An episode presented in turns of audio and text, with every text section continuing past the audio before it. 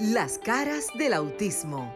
Auténticos, unidos, inigualables, sinceros, maravillosos y originales. Todas las facetas de un mundo diferente y especial en Las caras del autismo con Sofía La Chapelle por Sol, la más interactiva.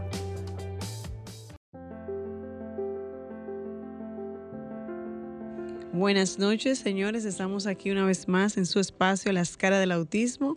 Yo soy Marix Sabotier y junto a Sofía La Chapelle estaremos brindando una hora de conocimiento en torno a lo que es esta condición de autismo.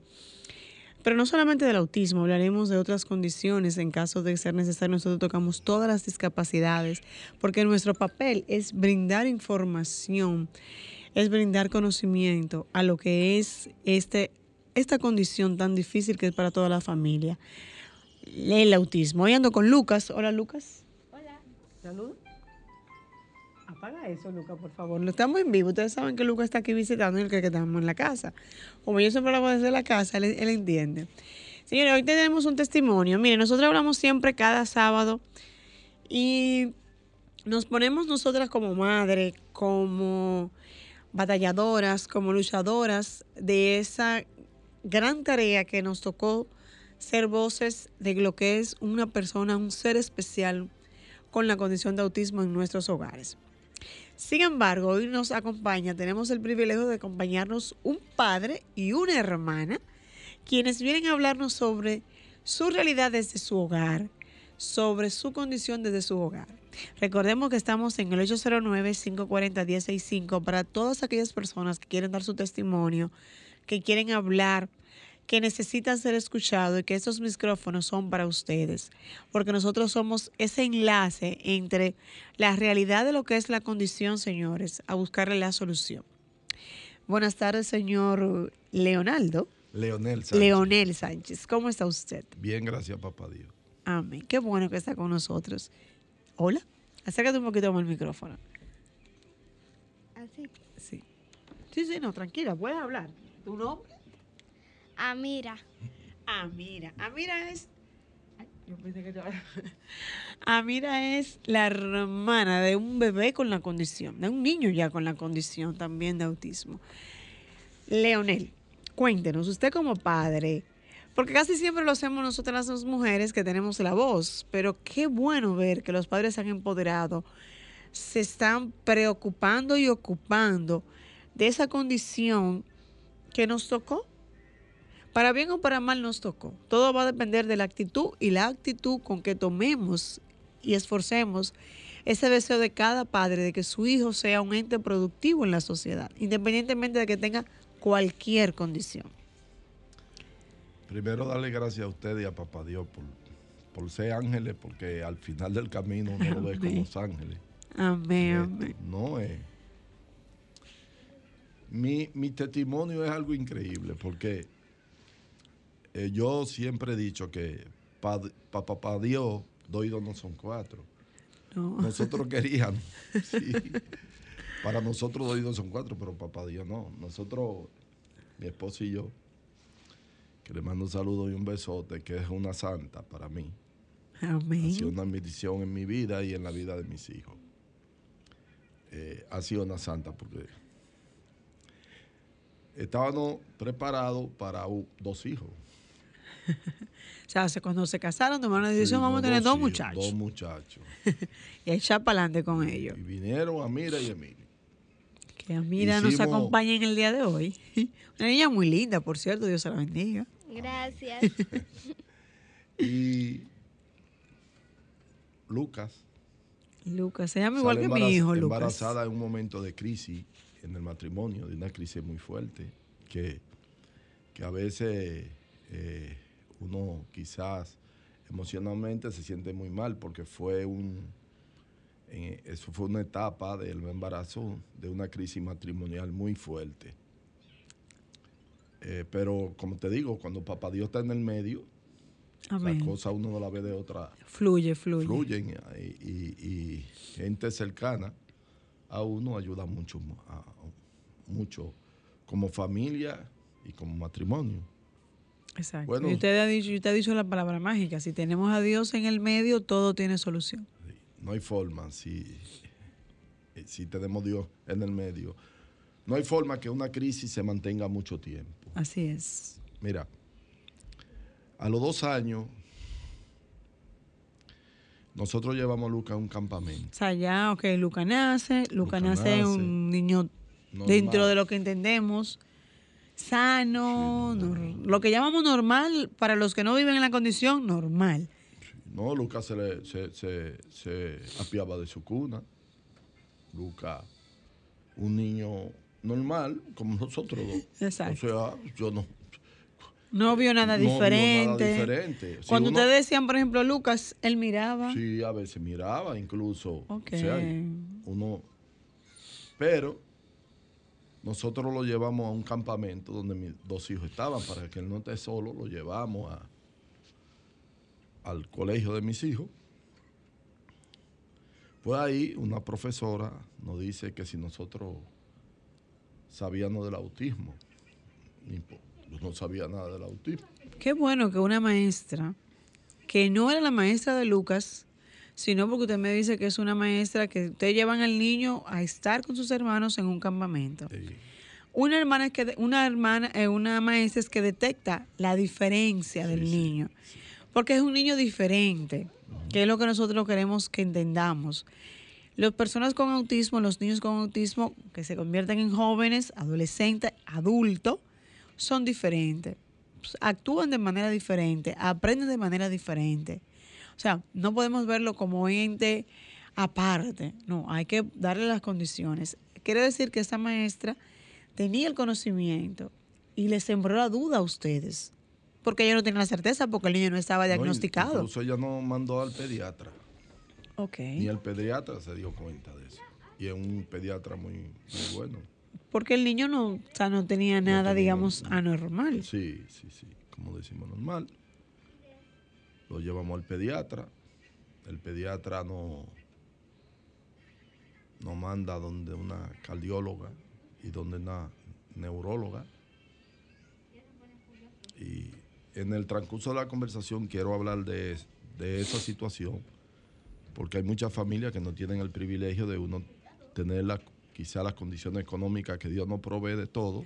Sí. Y ese proceso de para el diagnosticar si el niño tiene la condición o no es bastante caro Bastante. y regularmente no lo cubre ningún seguro que No, no lo cubre. Esa es una lucha que nosotros estamos teniendo actualmente, porque ni las terapias ni ciertos medicamentos en caso de que sean medicados, no sé si en el caso suyo el niño, eh, no es no medicado. gracias a Dios, que no necesita de medicamentos, pero estamos tratando de que sean incorporados ahora con la, reforma que existe de la seguridad social, porque sí, bastante costoso. Bastante costoso porque no hay tanto expertos tampoco en materia de, de la condición. Entonces, los pocos que hay, obviamente, es muy costoso también el tratamiento a los fines de que ellos aprendan, todo lo que es con, eh, conlleva eh, eh, los diplomados, los talleres, todo ese aprendizaje de la condición es también costoso. O sea que por eso eh, las terapias suelen ser un poco costosas y un poco cuesta arriba para los padres, para todos, independientemente de la condición económica que podamos tener, es un poquito cuesta arriba. Mira, yo miro con mucha misericordia y todos los días trato de meto en mis oraciones a esa familia de los barrios con escasos recursos. Sí. Porque a veces nosotros, los, muchos padres con niños con condición, eh, que tenemos el privilegio, vivimos en una burbuja. O sea, no Sí. sabemos quizá las necesidades. Aquí hay niños en los barrios con la condición de autismo que no están encerrados en su casa hoy. Ay, sí. Hoy, porque no tienen eh, la, la economía, o sea, para, para hacerle ese proceso, que regularmente, qué bueno que usted habló de eso, el 80% de los estudios no lo cubre el seguro. No. Por ejemplo, yo hace dos años le hice una tomografía. La tomografía te, te la cubre el seguro. O sea, tú tienes que pagar 1.500 cuando eso. Pero tuve que buscar 10 mil para el, ane- el anestesiólogo. El anestesiólogo que no lo que cubre. no lo cubre. Una, una cardióloga pediatra te cobra en aquel, no sé ahora, 4 mil que no lo cubre. Que no lo cubre. Y, y, y, y hay incluso estudios en dólares sí, que no lo cubre. que no lo cubre el Entonces, seguro tampoco. Cuando nosotros no- nos dijeron eso y nos dijeron, la doctora nos dijo, mira, éticamente yo no te puedo decir que es autista, pero él tiene rango. La mamá no lo aceptó. El duelo es normal. La mamá no lo aceptó. La mamá no lo aceptó. Y uno mismo eh, cae en melancolía extrema. Pues, Pero te estoy hablando en una melancolía extrema. Entonces, eh, ese proceso de tú ir allí y aquí, ya hacerle los estudios, después llevar los estudios al CAI, que es otro proceso también. Y yo le decía fuera de cámara que usted es bendecido que está en el CAIS. No, yo duré casi dos años Ah, esperando. es. Pero en eso es lo que yo le digo a las personas que le estamos pidiendo ayuda para que el eh, abran el CAI de la zona oriental. Eh, hay gente que yo conozco que tienen 3 y 4 años esperando En un espera. cupo. Y, lo, y el llamado es porque la atención primaria, entiéndase, la atención temprana es, es fundamental. No. Desde que el niño es diagnosticado, por lo regular a los uno o dos años, que, que uno nota la diferencia, hasta la edad de cuatro años, eh, siete años como máximo, es el máximo de que podemos sacar el mayor aprendizaje de nuestros niños o nuestras niñas, porque también hay niñas con la condición. En menor eh, eh, porcentaje, pero las hay. Entonces, por eso nosotros vivimos pidiendo, rogando de que se abren más CAES, de que se abran más centros y de que se den la oportunidad, porque no todos tienen el privilegio, vuelvo y reitero, de tener una economía para poder pagar un terapeuta. Porque no solamente usted acaba de decir algo, algo muy importante, tú dices, oye, yo caí en duelo, mi esposa cayó en duelo. Usted también tiene que estar bajo terapia, los padres también tienen que tener terapia, los hermanos también, porque para ellos es una carga, es una diferencia. Mira, hay cosas que la gente o los que eh, quizá eh, no tienen niños autistas, no entienden. No. Yo tengo cuatro hijos. Lucas es el más pequeño. Luca es, no, Luca es el tercero, Tercero. tercero. Ok. Tengo un año, uno de un año y seis meses. La o sea, cosa, la única niña es... eh, eh, eh, eh, Amira, sí, la princesa ahí es Amira. Entonces, hay cosas que el que está afuera no entiende de uno. Por ejemplo, Y Ah. perdón que lo interrumpa, cuando usted como padre, eh, cuando recibió el diagnóstico, no la mamá, sino usted el padre, porque por lo regular los- el padre, me ha tocado la experiencia de, de hablar con otros padres, me dice, oye, para mí fue muy duro porque era mi hijo varón, usted tiene el privilegio de que tiene dos más, pero está mi apellido, está el que me va a suceder, el que va a continuar con mi legado. Entonces, yo no sé qué voy a hacer. Usted tiene la, la gracias a Dios, la bendición de que tiene dos más y que no están diagnosticados. Pero, pero a Lucas, que sí está diagnosticado, imagino, porque cada padre viene, su hijo, cada, cada hijo es especial y es diferente. Cuando usted recibe el diagnóstico, el padre, ¿qué sintió? O sea, ¿cómo, cómo lo, lo, lo, lo recibió? yo lloraba todos los días. Y Wow. todavía, Es duro, sí. Es duro porque realmente uno como madre, como padre, eh, eh, No, aunque pasa- parezca cliché, mira, quiere lo mejor, es no, cierto. lo que pasa es que... Pero no- no lo vea como- no, no, no, porque yo... Lucas para mí ha sido un profesor. Le cambió la vida, me cambió la vida. O sea, Le cambió yo- la forma de ver la, la no, vida yo no, totalmente. yo no tenía paciencia. Yo era una persona extremadamente soberbia. Y Lucas me aterrizó. O sea, Amén. yo te estoy hablando. Yo, como dicen, no barajaba play. Y Lucas me aterrizó. Y Lucas también me hizo que yo andara de rodillas. Yo doy muchas rodillas. Amén. Mire cómo me engranojo. Quiere Pero- decir entonces que Lucas fue un llamado. una, una- una Un- bendición. Una, exactamente. Una bendición que quizá haya gente que diga como una bendición. Y, y Dios es tan grande que Lucas eh, eh, me da dos hijos, porque Dios sabe cómo hace las cosas. Me da dos Así hijos, es. a Mira y Emilio. Pero también me da un pequeño para que Lucas esté, protegido. O sea, me da un pequeño para que Lucas esté detrás de Lucas y dos grandes para que esté delante. ¿Qué es lo que yo decía ahorita de los daños colaterales emocionales que hace? Eso.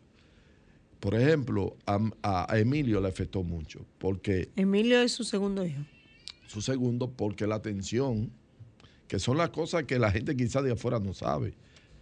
Que, o y sea, la y Emilio tal vez viene un hermano varón, Emilio está esperando con quién interactuar y con quién convivir porque lo que tiene una hermana mayor y es hembra. Sí, así mismo. Esas Entonces él que viene con ven. esa ilusión y para él que sigue siendo un niño, me imagino que ustedes hablarle y tratarle ese, eh, o sea, tratarlo como tal, fue un asunto de terapia. No hay la atención del Más niño. O sea, nosotros ya él entiende ahora, pero ¿por qué la atención a mí? A mí no. Y él hacía muchas cosas para llamar la atención. Sí, claro. O sea, cosas que regularmente no, él no hacía para llamar la atención.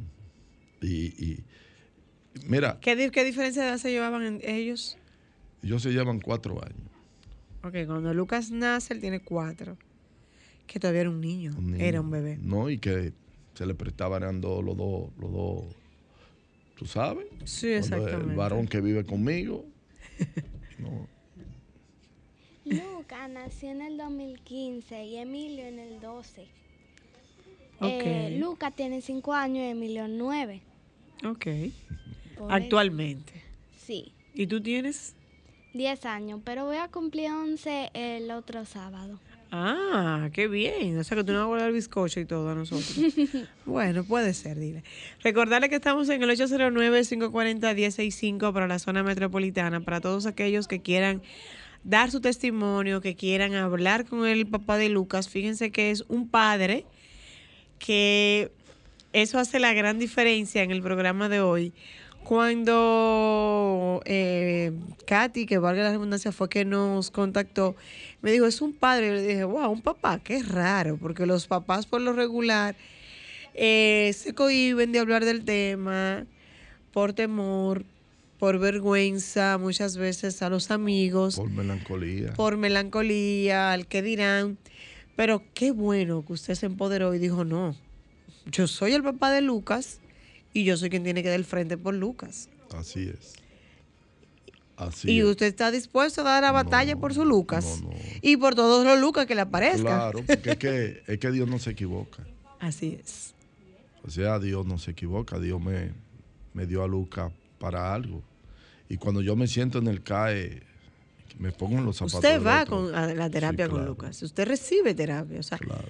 o sea, que usted se ha involucrado de manera tal que se ha ocupado de, de El, la... el que sabe de basquetbol, le voy a decir una palabra que me está escuchando. Caldeo cancha entera. o sea, no, yo, mi. Luca es mi. Mi confidente, Luca es. Ok. Sí, me lo involucro. Y cuando tú ves madre soltera con dos niños autistas Sí. ahí, que tienen que venir de Boca Chica, de San Pedro, y tienen que quizá trasladar a un hijo en una guagua. Como el caso de, de la conductora, de la conductora del espacio Sofía La Chapelle, eh, que ella me imagino que se conectará en cualquier momento. Sofía lo hace desde Miami y a veces lo hace más presencial aquí. Eh, en el caso de Sofía, Sofía tiene dos niños con la condición, o sea, dos adolescentes ya. Pero es todo, es todo un proceso, es todo un, un caminar. En el autismo no terminamos de aprender, porque como usted bien ha dicho, los- nuestros hijos son los que nos vienen a enseñar.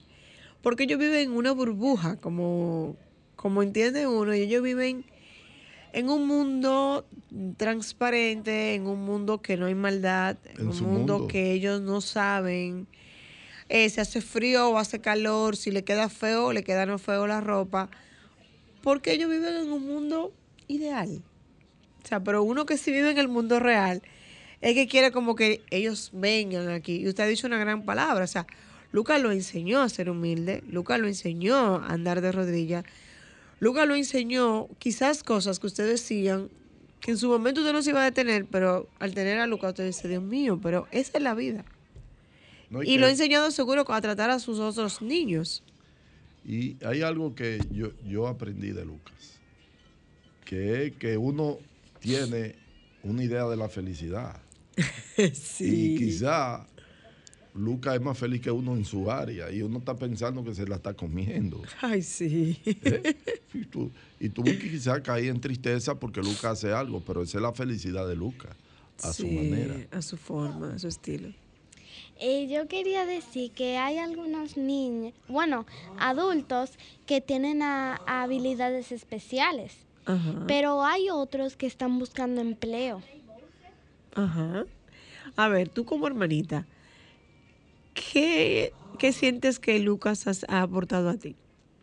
Bueno, él me ha enseñado a tener paciencia y bueno, A ver, ¿cómo es eso, tener paciencia? O sea, que tú no, no manejabas eso desde la paciencia hasta que te toca tratar a Lucas. bueno, yo a veces me enojo mucho porque Claro, las porque cosas eres humana. no me salen. Pero con Luca hemos aprendido que hay que tener paciencia. Porque Luca nos ha enseñado tres palabras. Paciencia, paciencia y paciencia. Ay, qué linda. Pero ella tiene solamente 10 años. Y oye, como ella dice, Lucas le ha enseñado paciencia, paciencia y nuevamente paciencia. Y Lucas quizá ni sabe que te trajo esa- esas palabras a tu vida, que te, van, que te han enseñado para siempre en la vida. Por ejemplo, has tenido que tener paciencia en el colegio, con tus amigos, con tus maestros, y lo aprendiste de tu hermano. Ok, ¿y cómo has entonces, ya que sabes que debes tener paciencia con Lucas, cómo lo manejas esa paciencia? Bueno, yo eh, lo primero es que nosotros sabemos que Luca tiene autismo. O sea que los niños con ¿Y qué es para ti el autismo? O sea, ¿cómo, cuando te dijeron, Lucas tiene autismo, ¿qué tú escuchaste que era eso? O sea, ¿cómo te lo explicaron? eh, yo vi en un video de, lo, de autismo que autismo viene del griego y sin- significa encerrarse en uno mismo. ok, Mayormente no entendí esa, eh, esa parte. esa pero, filosofía. ajá. eh, en el CAI han ayudado mucho a Luca.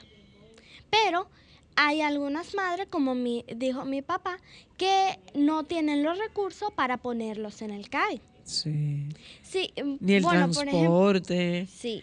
porque es, por es complicado. por ejemplo yo, si yo fuera más grande y dueña del CAI, yo pondría que ya la solicitud para, para eso y ya. No años ni nada. Ok, lo que pasa es que eso es un proceso. Y como tú has ido conociendo en el proceso, somos muchos lo que hemos sido diagnosticados con la condición. Porque algo que sí hemos aprendido, y tú lo has visto también, es que no la condición no es solo de Lucas, es de todos. Ustedes son entonces cuatro o seis miembros en la familia. Ustedes también tienen la condición de una manera indirecta, pero lo tienen. Y tus abuelos, y tus tíos, y tus primos. ¿Y cómo tú le hablas a tus primas o a tus amigas cuando te preguntan, ¿qué tiene tu hermano? ¿Qué tú le, ¿Cómo tú te sientes cuando tú le dices? Yo, yo, le, yo le digo que él tiene una condición. Entonces, él no, no habla. Por ejemplo, eh, un día que fuimos a la piscina, le estaba, el Luca estaba ba- bajando para el agua. Entonces, una, un- él le dio sin querer a una niña. Pero yo le dije que él es un niño pequeño y que ten- y, Y que la no niña se enojó con. Lucas, entonces. Sí, le dio también. Pero yo le dije que no le dé porque es mi hermano y él es pequeño, así que y él no sabe lo que hace. Ok, Y fue sin querer mayormente. ok. O sea que tú como su hermana lo saliste a defender y le explicaste. Pero una pregunta, ¿Lucas te escucha bien? O sea, Pero por Luca. ejemplo, eh, por ejemplo, si le decimos, Luca, busca tu mochila, él solo oye Luca, lo otro es... pero cuando Por ustedes le dicen, Lucas, busca tu mochila, ¿él escucha los mandatos? Sí, sí, sí, sí. Él, Él eh, entiende, él entiende. Él entiende. entiende. Por ejemplo, ya él me está trayendo la ropa. Ok, Pero eso es, sí. eh, Búscame la ropa para cambiar. Ya él trae su desodorante también y, y se lo pone así. Su desodorante, ¿y usted le pone desodorante a Lucas? ¿Y Lucas no tiene son cuántos años? Eh, Cinco. Ya cinco. Cinco. Sí. Ok. Pero va a cumplir seis el 22 de septiembre. Pero Lucas ya tú sabes.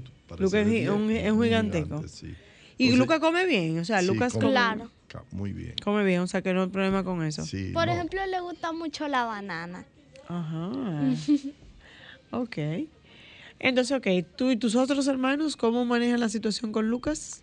Bueno, a, a veces nosotros vamos con papi y yo yo veo yo veo y papi ve la lo difícil que puede ser. Por ejemplo, a- hay muchas madres que están so- que yo la he visto sola trayendo a sus niños Eso con una CAIS. condición. Sí, en el CAI, al, es- al CAI.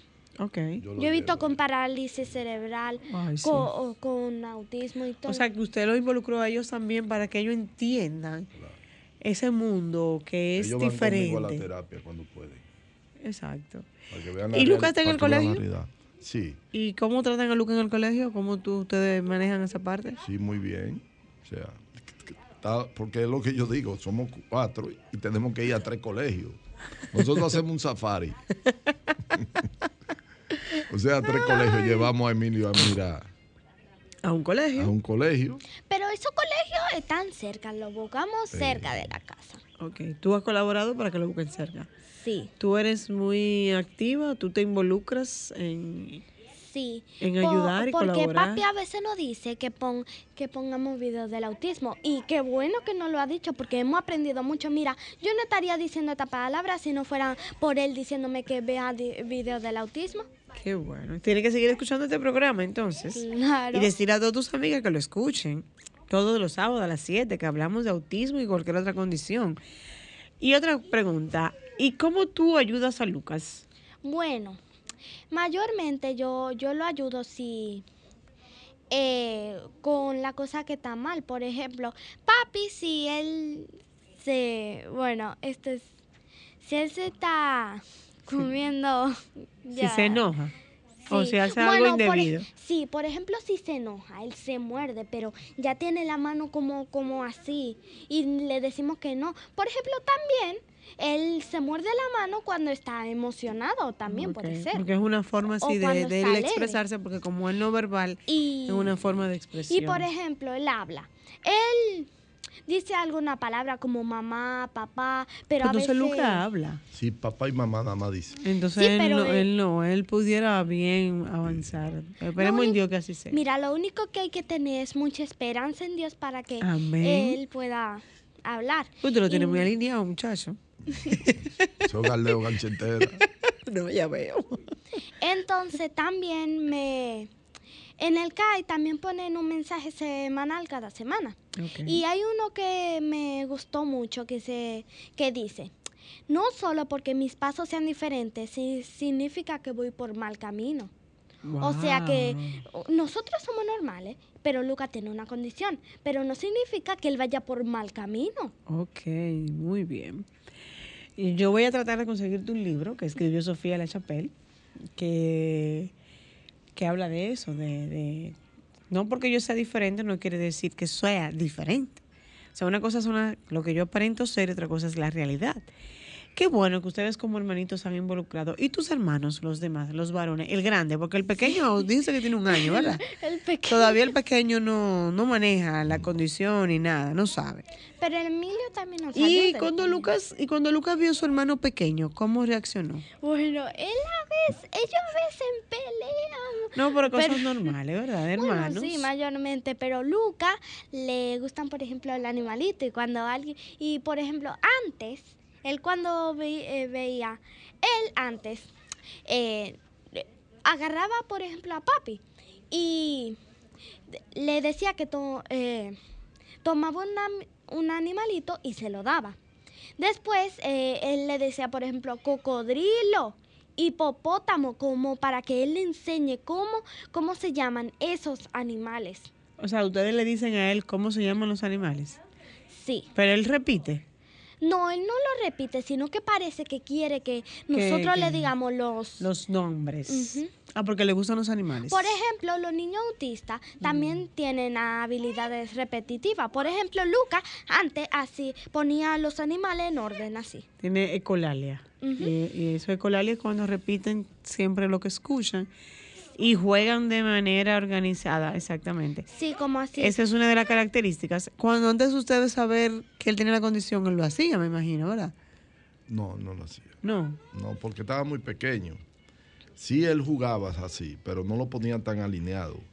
Porque él lo pone alineado. En Entonces, el sí, él no te orden, habla, sí. pero cuando tú le, tú le dices, eh, "Da- dame el cocodrilo, él va y te da el O cocodrilo. sea, él lo sí, identifica. identifica. Él identifica eh, el animal. Sí, sí, él lo identifica. Ahora mismo le gustan los que papi le compre como libretica de animales para el coloreal y todo y todo eso.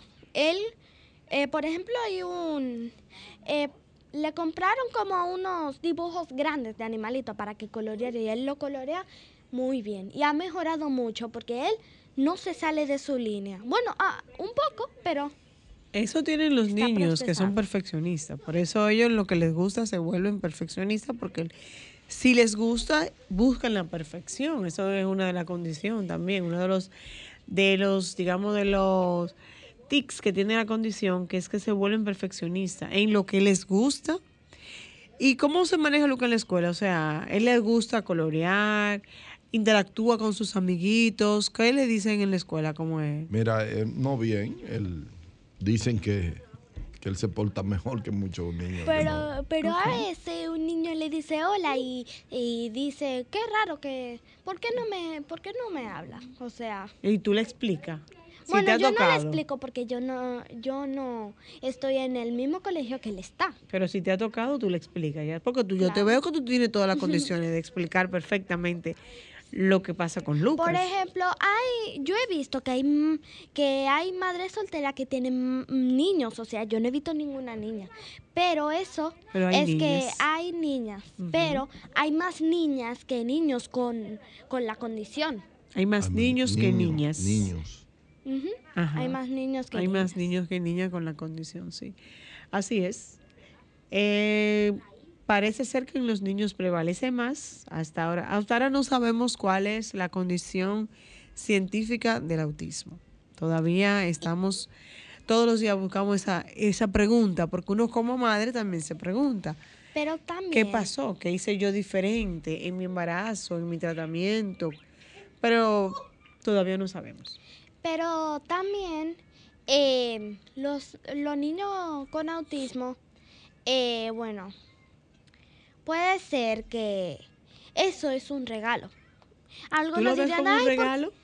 claro, algunos dirían, ay, ¿por qué me mandaron para yo coger lucha? No, no, no, no, es un regalo. Porque los niños con autismo Pero te hay que o darte un gran aplauso, ¿tú sabías?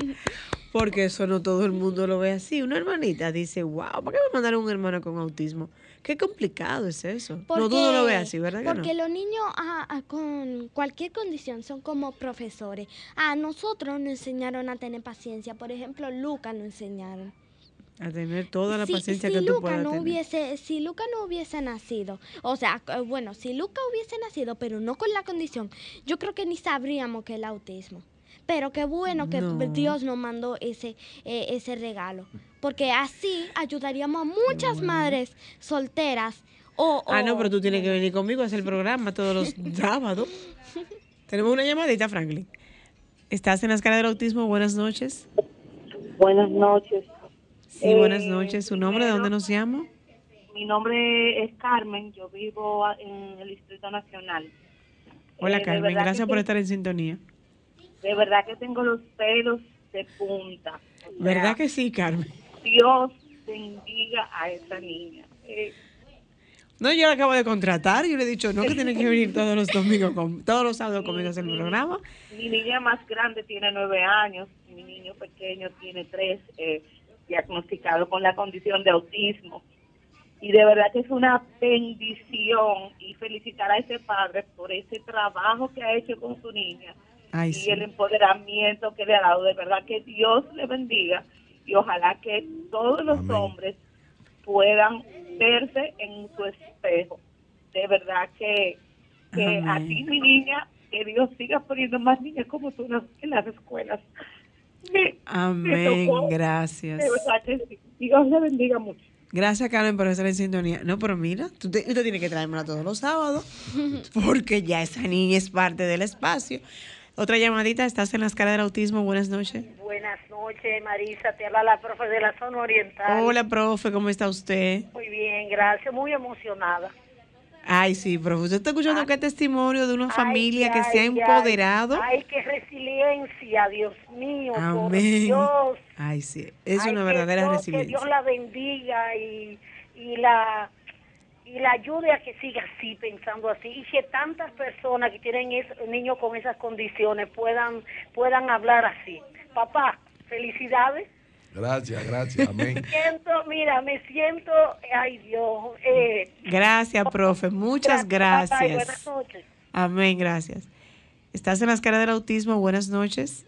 Buenas noches, buenas noches. Estamos, primera vez que escucho el programa, pero me, me ha motivado tanto. Gracias por estar en sintonía. ¿Usted tiene algún familiar con la condición? No, no, contrario, eh, yo los hijos míos, los que salen es carpetosos. No, es que eso es normal, diga, ¿verdad?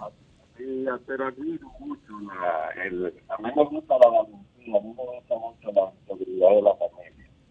Y, y ver familia eh, viendo, viendo una cosa que mucha gente cree que es un problema y lo están viendo como una salvación.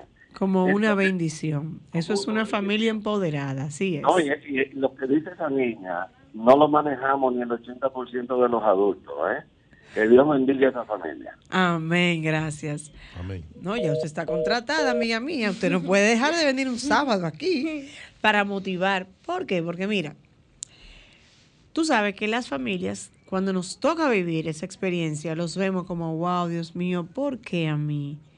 Yo no tengo las condiciones económicas muchas veces, no tengo esa paciencia que Lucas le ha enseñado, pero no la quieren ver tampoco, en que es como un, un siéntate ahí, como diría el señor Leonel, y ven para que tú veas lo que es la vida real. Porque usted tiene los dos, las dos vidas, con y sin. Entonces lo que quiere decir es que usted ha sabido hacer el equilibrio. ¿Y tu mamá? Hablamos de tu mamá. Bueno, mi mamá ha hecho mucho también. No, Y- ya veo que sí. Ella nos adora y ama Amén. mucho a Luca. Ella ha colaborado mucho y bueno, ella es un ángel. Qué linda. Pero ustedes también han sido sus ángeles para ella, ¿verdad? Ujú. Y entonces tu hermanito pequeño se lleva bien con Luca. Luca, ¿cómo Eh, manejan esa parte? Mayormente, mayormente, porque Alger es, Ayer el pequeñito. sí, el pequeño.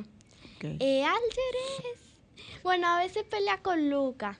Sí, pero que eso es normal. Bueno, eso es normal, pero ah, e- ellos, ellos dos mayormente pelean. Bueno, no sé, como, comunican mucho.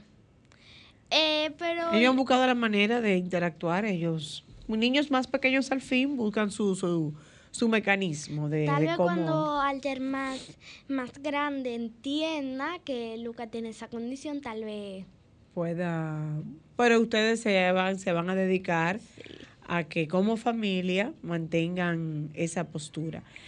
Eh, cuando le has, le has tocado ir a algún cumpleaños, salir con Luca a un parque o algo, ¿cómo manejan esa parte? Bueno, a Luca le encanta el parque, le encantan las plantas.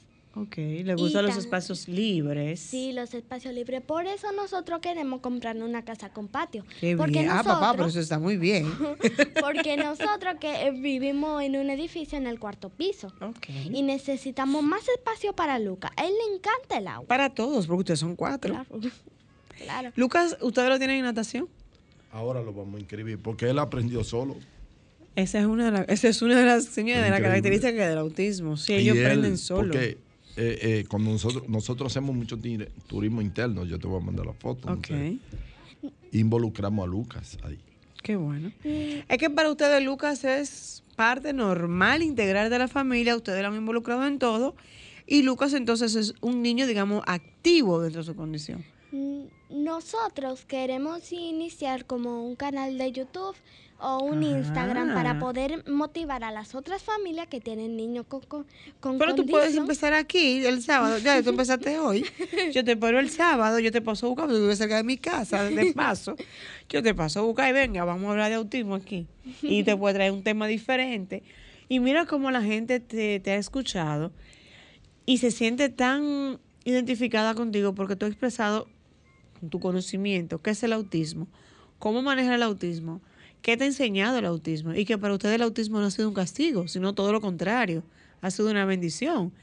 Que ese tu hermanito Lucas lo que vino fue a, a traerle, digamos, esa agua que, que, esa agua bendita, que a veces uno no sabe por la rapidez, porque no tengo tiempo, pero lo ha sentado a todos como familia, lo ha sentado en la mesa.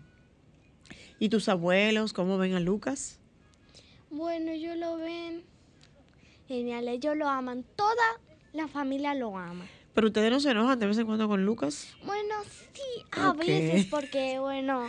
Porque ah, somos humanos, ¿verdad? Sí, sí. Pero ustedes le dejan pasar muchas cosas. O ustedes dicen, no, espérate. Ok, aquí hay condición, pero vamos a. Esto no importa. O sea, tú le hablas con autoridad cuando tienes que hablarle. Con cariño se tiene que hacerlo, ¿verdad? Usted igual, papá. Yo, lo- yo soy fuerte con él. Ok. Y me obedece a mí. Fuerte en el sentido porque tú no quieres que se haga daño. Exacto. Nosotros regularmente, como te dije, hacemos un estudio interno y atenderlo a él que va, porque a él le gusta lo... Si es una piscina, en lo hondo. Ahora yo lo corrijo, como lo corrijo a todos. Usted ha visto, yo soy en ese sentido muy, muy, muy drástico, porque, y él me escucha. Lucha mi, Luca es mi cómplice. Luca, eh, yo lo llamo y, sea, Y- ahora eso ha sido un trabajo, eso ha sido un trabajo, ya usted sabe, No de titánico, titánico. de entrega y, y de lucha. Y con su mamá, o sea, ¿cómo Lucas se maneja con la mamá? Bien, muy bien. Ella es más, más, más, más tierna. Sí, porque nosotros las madres son, solemos ser así. Y, y, y Y ella tiene que haber el equilibrio. Y ella regularmente no, las emociones no le expresa y con él es tremendamente frágil. Sí, porque ve, ve como la parte débil y demás. Pero qué bueno que ustedes no lo ven con la parte débil, porque ustedes no van a estar siempre. Y Lucas tiene que, tienen que enseñar lo que es el carácter. Claro que sí. Y ver si está bien o está mal, o sea, y manejarlo. Si ya con el tiempo a- eh, aprenderemos todos, porque bueno, le digo, el autismo es un día a día. Tú has dicho que te ha enseñado la paciencia, mañana te enseñará otras cosas. Y Lucas también ha aprendido del entorno, porque ha recibido amor, cariño, tolerancia. Bueno, como yo dije, algunos niños o adultos o adolescentes con, con La esa condición. condición, eh, tienen habilidades especiales. Por ejemplo, Luca aprendió a, a nadar solo. Él le encanta eso. Porque le encanta el agua. Porque el agua le da paz. Se ha, se ha eh, eh, diagnosticado que el agua, por eso los niños con autismo, tenemos que ponerlo en natación. Porque a ellos les gusta el agua por naturaleza, porque los relaja. Y a- también a él le encanta mucho lo aire libre. Lo aire libre le encanta. Donde él se sienta Por eso, libre, que a- pueda brincar y saltar. Pero lo que no podemos hacer mucho, eh, a veces cuando llevamos a Luca, por ejemplo, al súper o a una tienda, como que la, Le, molesta el ruido, sí, la lo- bulla. el está con mucha gente así. se, se, eh, se desespera. Es mejor tenerlo en un, en un área libre. Pueden llevarlo una o dos veces a la tienda cuando esté más tranquilito, pero eh, como no pueden llevarlo mucho así porque Tú conoces muy bien entonces cuando los procesos Sí. de cambio que él pueda tener. Qué bueno, porque tú eres su hermanita mayor y qué bueno que tú estás involucrado. Y también él memoriza mucho porque Sí. él, él, por ejemplo, se emociona cuando estamos cerca de Jumbo. A él le encanta. Y él sabe dónde están. Ah, porque se, se aprende están, la ruta. Sé dónde está mi animalito. Por ejemplo, él... Valga la cuya para. Jumbo, ¿verdad? Claro, claro. Ok. Sí, que ojalá, ojalá manden algo para acá. ¿Verdad que sí? Claro. Ya que a Luca le gusta, Sí, que tiene la condición. sí. Entonces, eh, lo que pasa es que los niños con la condición memorizan mucho. porque ellos aprenden su ruta. Entonces él sabe que en ese lugar está lo que a él le gusta, por eso él se emociona. Y si, y si no lo llevan, se enoja. ¿Cómo? Si por casualidad tu papá cambia la ruta porque no iba para allá, se puede enojar. ¿Has visto que, que le cambia el rostro? No, No, él solo, él le gusta estar cerca de la ventana del auto. Él, Ok. No, no. Por ejemplo, si pasamos por Jumbo, él se emociona y se queda tranquilo. y se queda ahí, tranquilito. en el auto. Si llegaron bien y si no también. Ok. Qué bueno. ¿Y qué tú quieres que hagamos por Lucas? Desde bueno, aquí. yo quisiera que el señor presidente oiga y abra el CAI de la zona oriental, que es el doble más grande que este que está aquí.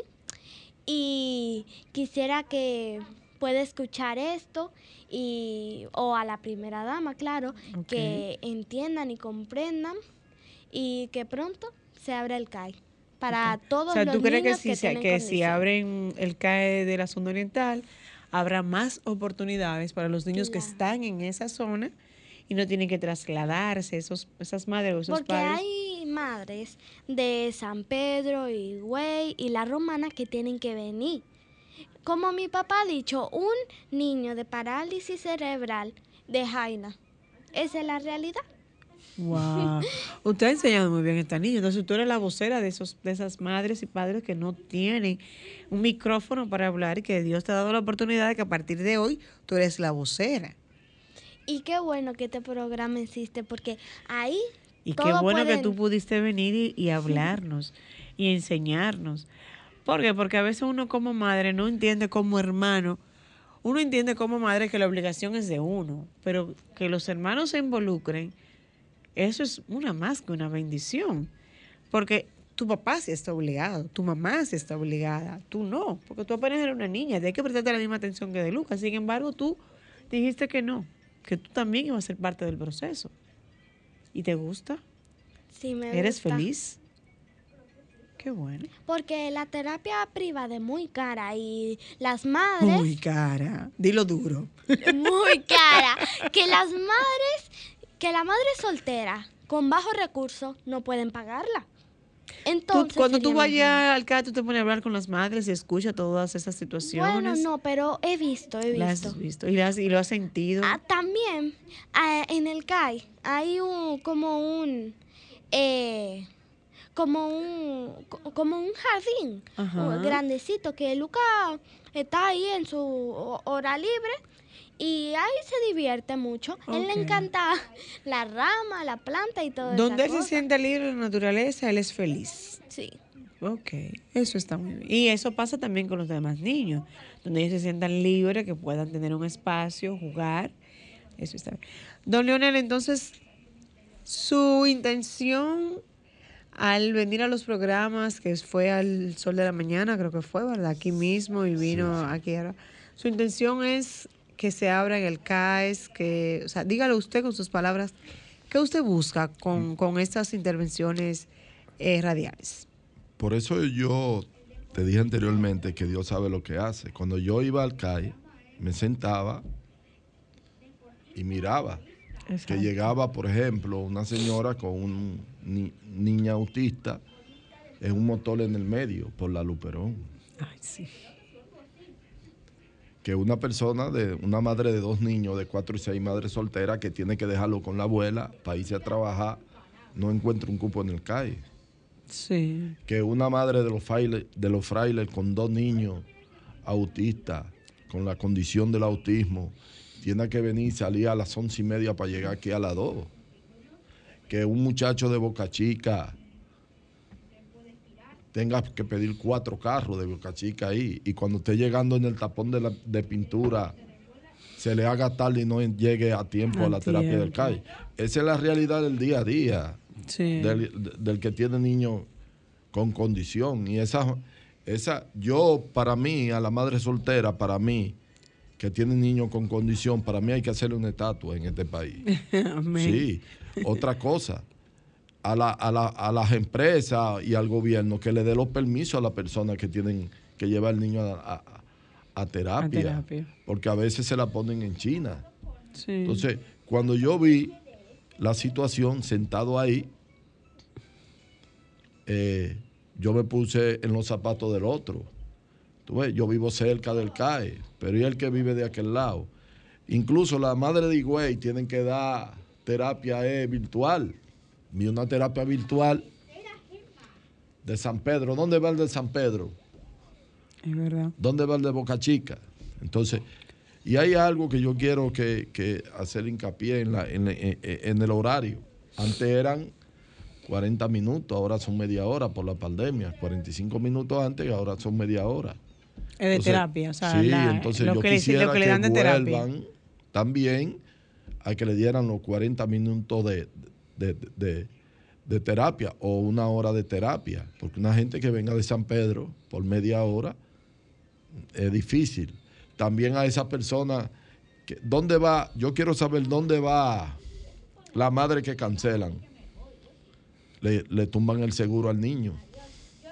Sí, eso, No es, debe- eso es algo penoso. No debe, no debe serlo. Y los medicamentos que son bastante caros deberían debería cubrirlo para los niños Con eh, eh, con condición. Da más la madre, da, da- da más uno como padre sabe de lo que se tiene que desprender. No es posible que una receta con un niño con condición no te la cubre el seguro. Ujú. Entiendo yo así, ¿eh? No, no, Entonces, que eso llamado. seguro, que eso seguro, y, y me hablaron de un seguro ahora de que, de que de Banreserva, pero eso es para rico. Ese seguro americano. Sí, eso es más, y perdona que te lo diga, más bulto que otra cosa. Un pobre no tiene acceso a ese seguro. No hay, no hay accesibilidad. Eh, entonces, eh, que el presidente del gobierno acoja esas ideas que lo- la, la- la madre que tienen, por lo- si la cancelan, por lo menos que no vaya. Mira, aquí di que la estadística dicen que una parte. Hay eh, la estadística de los niños autistas, no es la real.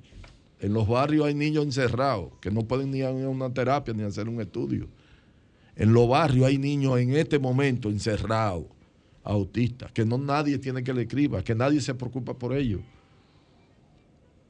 Eso es Entonces, así. nosotros estábamos pidiéndole al presidente o la primera dama que por favor abra, el CAI de la... Yo le mandé un video para que usted vea lo grande que es. Que abra el CAI de la zona oriental por la tranquilidad de la familia. Aquí hay niños con condición que tienen que atenderlo la hermanita porque la mamá tiene que... Son abandonadas por el papá. Incluso hay niños autistas que lo atienden la abuela. Y no hay forma. El transporte en el CAI ya no está habían dos guaguas, me dicen, y ya no, no, no, no está en, en ese sentido. Entonces, a veces, lo que Dios nos provee, a veces vivimos una burbuja, la realidad en los barrios con los niños autistas es, es otra cosa, es otro tema.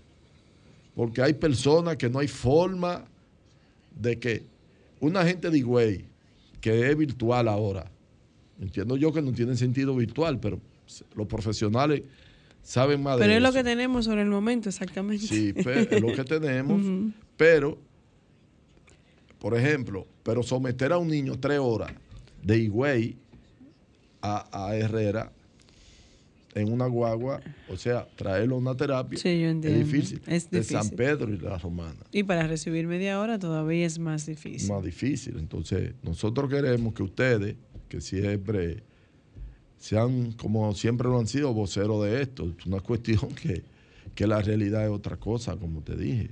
Así es. Y, y- y- y- los que están del otro lado de la acera tienen que entender, mirar con misericordia a la familia, orar por ella, a la familia, que muchos estamos de espalda al autismo.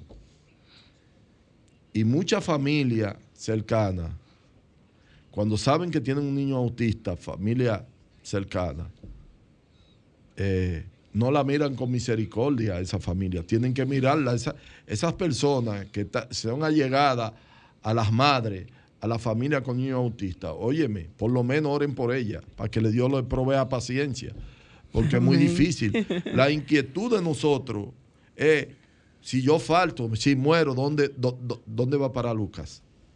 Si me lo están maltratando, ¿dónde está? Sí, eso es así. ¿Mm? Bueno, su llamado está ahí. Su pedido está Está aquí en, es una petición que hacemos cada sábado. Hoy le tocó hacerlo a usted, pero nos toca a nosotros hacerlo cada sábado. Qué bueno que usted se ha involucrado. Qué bueno que usted como padre no solamente se ha involucrado, se ha ocupado de la condición de su hijo y le ha inculcado un legado a sus hermanos de que lo protejan. Pero ellos también van a crecer y ellos tendrán sus propias vidas. Y no sería justo que ellos carguen con la de Lucas. O sea que a Lucas hay que crear las condiciones para que Lucas pueda ser lo más independiente posible. Y en vez de ser una carga, sea ese alivio que ustedes necesitan todos como familia. Realmente pedimos siempre que, que nos dé paciencia, que nos dé la tolerancia, pero sobre todo que seamos esa voz, que usted no se canse de hablar por los demás Lucas que le ha tocado, tú como hermanita tampoco te canses de hablar. Nosotros aquí en el espacio, este espacio es de toda la familia. Qué bueno que usted se animó, qué bueno que usted vino, qué bueno que usted salga en defensa de todos los niños especiales. ¿Ya te quieres, para despedirnos, qué le quieres decir a esa familia que nos está escuchando? Bueno, padres, madres y tutores. Por favor, si tienen un niño con autismo o cualquier discapacidad, tengan estas tres palabras en cuenta. Paciencia, paciencia y paciencia. Bien, y con esas palabras, que de paciencia, paciencia y paciencia, nos despedimos hasta el próximo sábado, Dios mediante. Gracias a usted familia por apoyarnos y por estar aquí. Hasta el próximo sábado, Dios mediante. Bye bye.